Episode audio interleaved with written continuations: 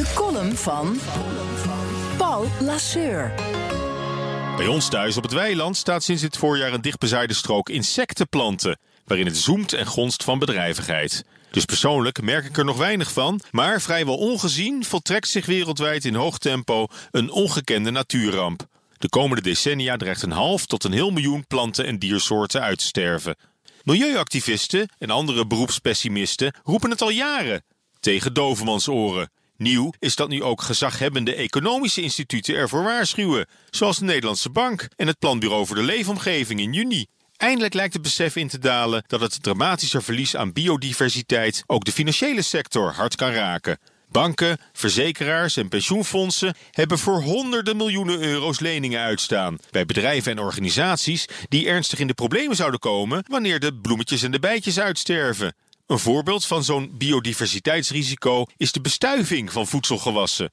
Wanneer de bijen die daarvoor moeten zorgen verdwijnen, door ziekte of landbouwgif, kunnen veel gewassen zich niet meer voortplanten en ontstaan fikse problemen in de voedselketen.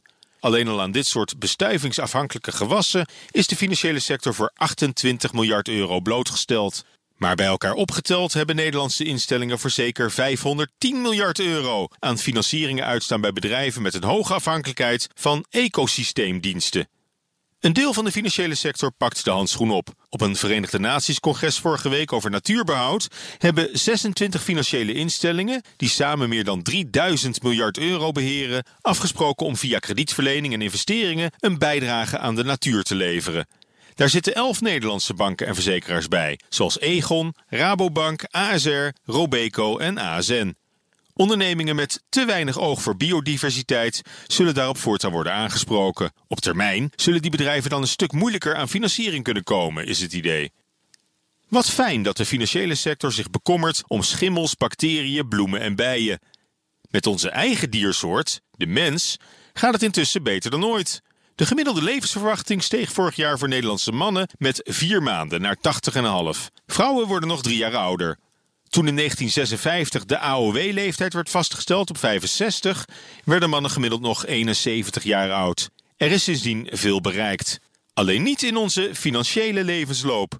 De pensioenleeftijd kruipt schoorvoetend richting 67 en een hypothecaire lening moet standaard nog altijd in 30 jaar worden afgelost, in plaats van 40, waarmee je toch een hoop extra ruimte zou kunnen creëren voor starters op de woningmarkt. Hier ligt ook een schone taak voor banken, verzekeraars en pensioenfondsen in het moderniseren van het financiële stelsel voor hun klanten. Dan blijft gelukkig ruim voldoende tijd over voor alles wat groeit en bloeit. Prettige maandag.